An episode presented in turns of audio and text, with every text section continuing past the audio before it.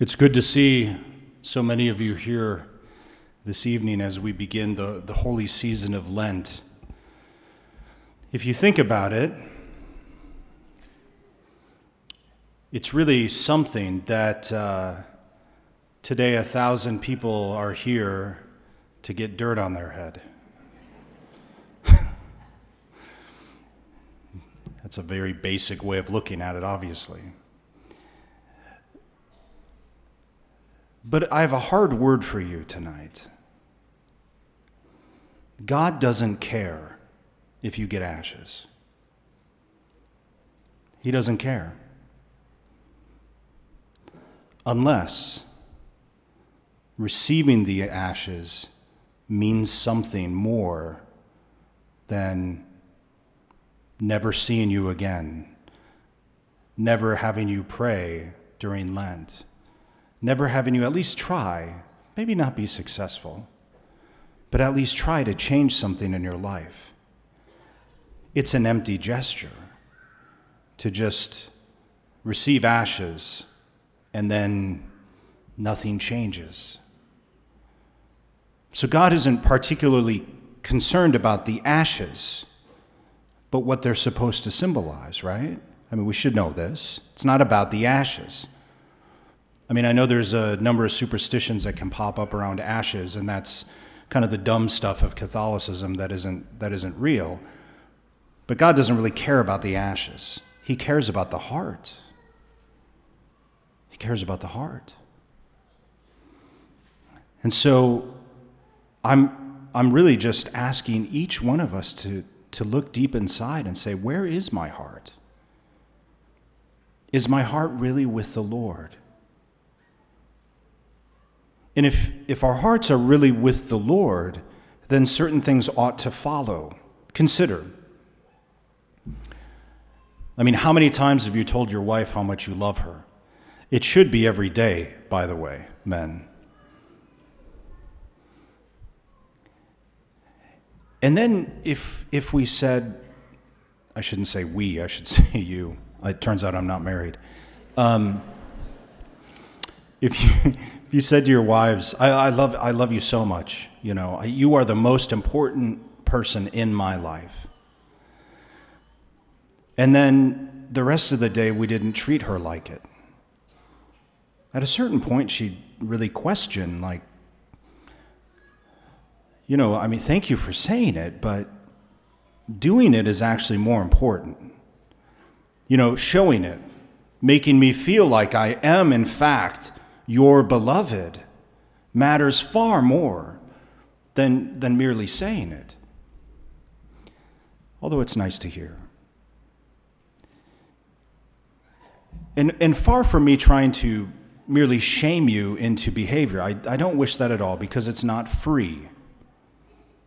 Whenever we respond to the Lord, it should never be out of guilt, it should never be out of shame, and it should never be out of fear because that is not helpful. It needs to be a free act. So, what I'm asking you really to reflect on as we begin Lent is if God is truly the most important person in my life, if I truly love the Lord with all my heart, how am I showing it? And he's pretty clear about how he'd like us to show it right? He'd like us to worship Him, you know, to say some prayers every day. He'd like us to honor Him on Sunday, right? Coming to Mass. And it's a good time. You know, it's been such a difficult two years. As I said on Sunday, couldn't we just skip Lent this year? It feels like we've had two years of Lent. I'd like to just, let's have a longer Easter. But nonetheless, as we begin Lent, it's an opportunity to kind of get back on track. I know a lot of people because of, you know, because of COVID, of course, we get out of our habits, good habits that we know are good for us. Coming to Mass, receiving communion, saying our prayers. It's hard to maintain habits when there's sort of a fluidity of life, when there's not that consistency. And so getting back to the Lord is what today is about, right? Getting back to God, Return to me, says the Lord. And I'd like you to focus on one particular thing in your life, and that is now, you know, the three uh, habits habits of, of Lent are prayer, fasting, and, and almsgiving. But I'd really like you to consider focusing on the first, which is prayer, it, it, from which everything else comes our relationship with God. If we don't have a relationship with Jesus Christ, you know, the ashes don't matter, the almsgiving, what does it really matter? Even the pagans do that, but they don't have a relationship with Jesus Christ. Well, they might not do ashes. And so look at your life. It's, it's amazing how many people I'll ask, you know, do you pray? And they say, well, well. And some say, oh, yeah, we, I do pray. And that's great. I don't know where you're at. You don't have to tell me. Um, please don't. But every day we should have two things going on. One, some kind of structured prayer. And that could be morning or that could be evening. It could be as simple as Our Father, Hail Mary, glory be, petitions, go to bed. If you don't have anything yet, start with that. Or maybe do the petitions first, then Our Father, Hail Mary, glory be, hit the sack. If you have kids, parents, it is your job to pray with them. Come back to that. Return to the Lord in prayer with your children, and then say your prayers afterward. So, first, structured prayer. Have something in your life. It doesn't have to be a lot, it's the consistency that matters. And then, secondly, is spontaneous prayer really during Lent, and, and sometimes we do say, oh my, you know, that's not what I mean. I mean, when we hit something in the day that's incredibly hard, and this is usually when we do it, but when we hit something in the day that's really hard, instead of just maybe, I don't know, complaining or getting down, we actually invite God into that. Lord, help me with this. Lord, come into this experience and help me with this. And when we have a great experience, something that we're really happy about, and this is the time we don't generally bring God into it.